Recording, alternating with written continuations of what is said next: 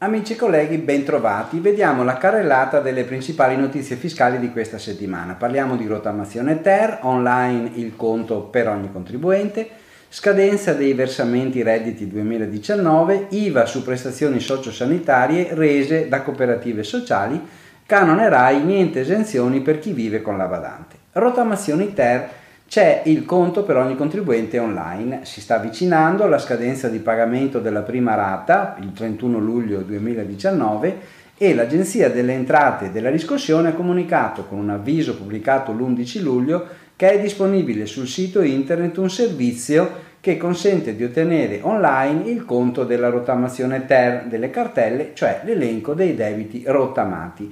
Vengono forniti anche i bollettini scaricabili per effettuare il pagamento.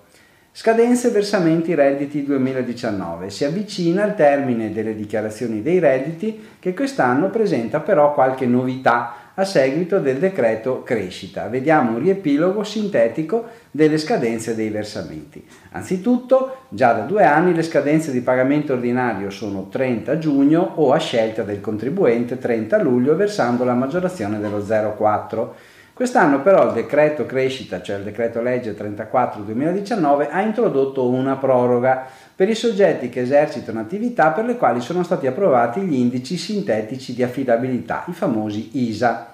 Per questi soggetti, se dichiarano ricavi o compensi di ammontare non superiore al limite stabilito, i versamenti IRPE, FIRES e IRA in scadenza al 30 giugno del, eh, dal 30 giugno al, passano al 30 settembre e sono prorogati appunto a questa data.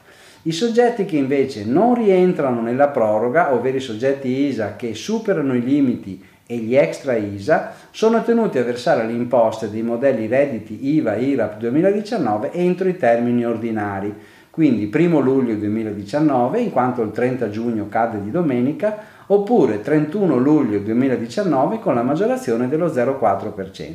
Da notare che per quanto riguarda IRES e IRAP, per i soggetti fuori dagli ISA, il pagamento va effettuato entro l'ultimo giorno del sesto mese successivo a quello di chiusura del periodo di imposta. Nel PDF allegato trovate la tabella completa che riepiloga le scadenze per tutti i tipi di imposte e di contributi.